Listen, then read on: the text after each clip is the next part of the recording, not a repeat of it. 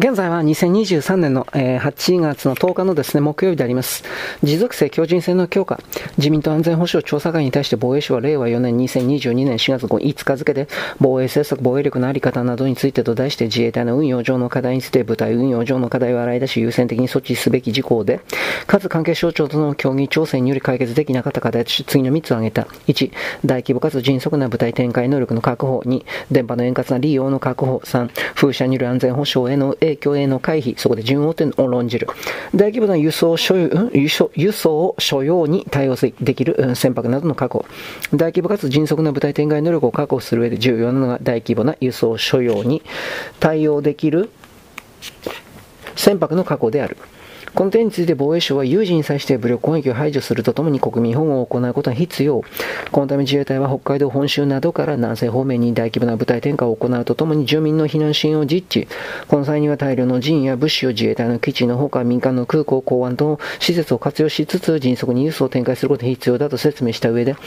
自衛隊の輸送力は令和3年度末時点の保有数で以下に過ぎないことを説明。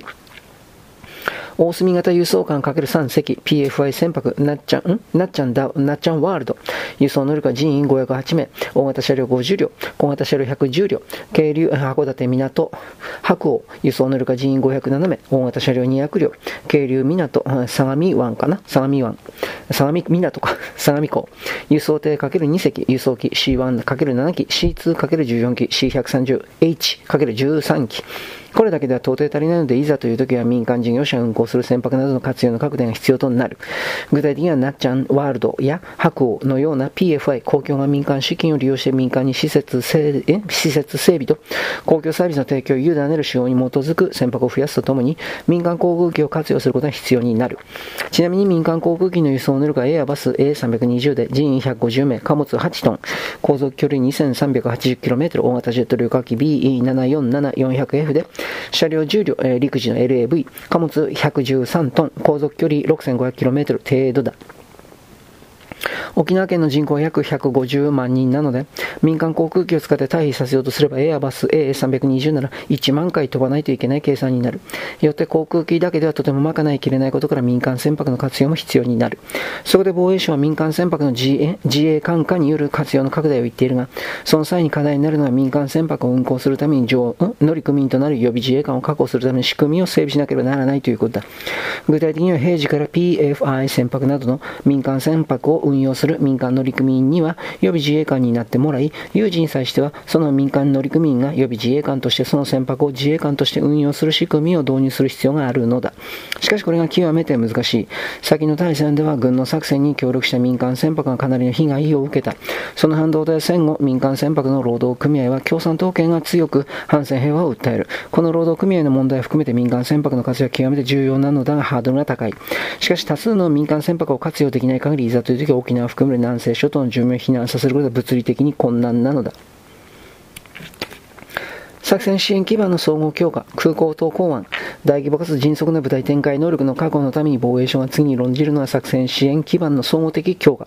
大規模な輸送のために船舶飛行機、そして乗組員確保だけで不十分だ。自衛隊の輸送や国民保護に万全を期すためには南西地域における空港、港湾や通信などのインフラ整備が必要なのだ。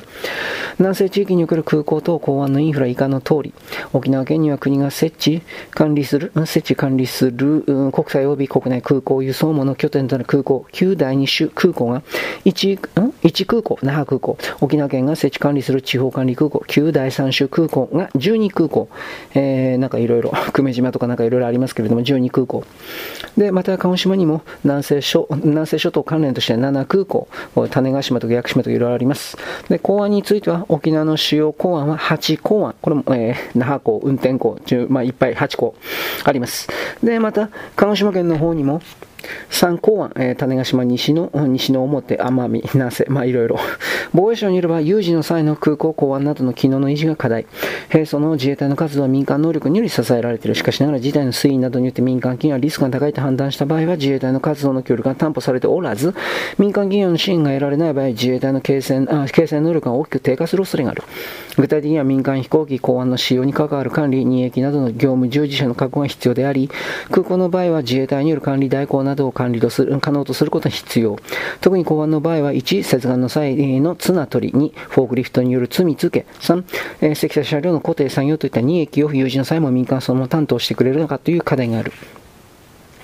民間に依存しているのは空港の管制や港湾の駅に2駅だけではない。防衛装備品などの修理、整備、機能などの確保についても、その多くは民間企業に依存している。防衛省は装備品などの修理、整備などに関し、自衛隊が保有する機能は限定的であり、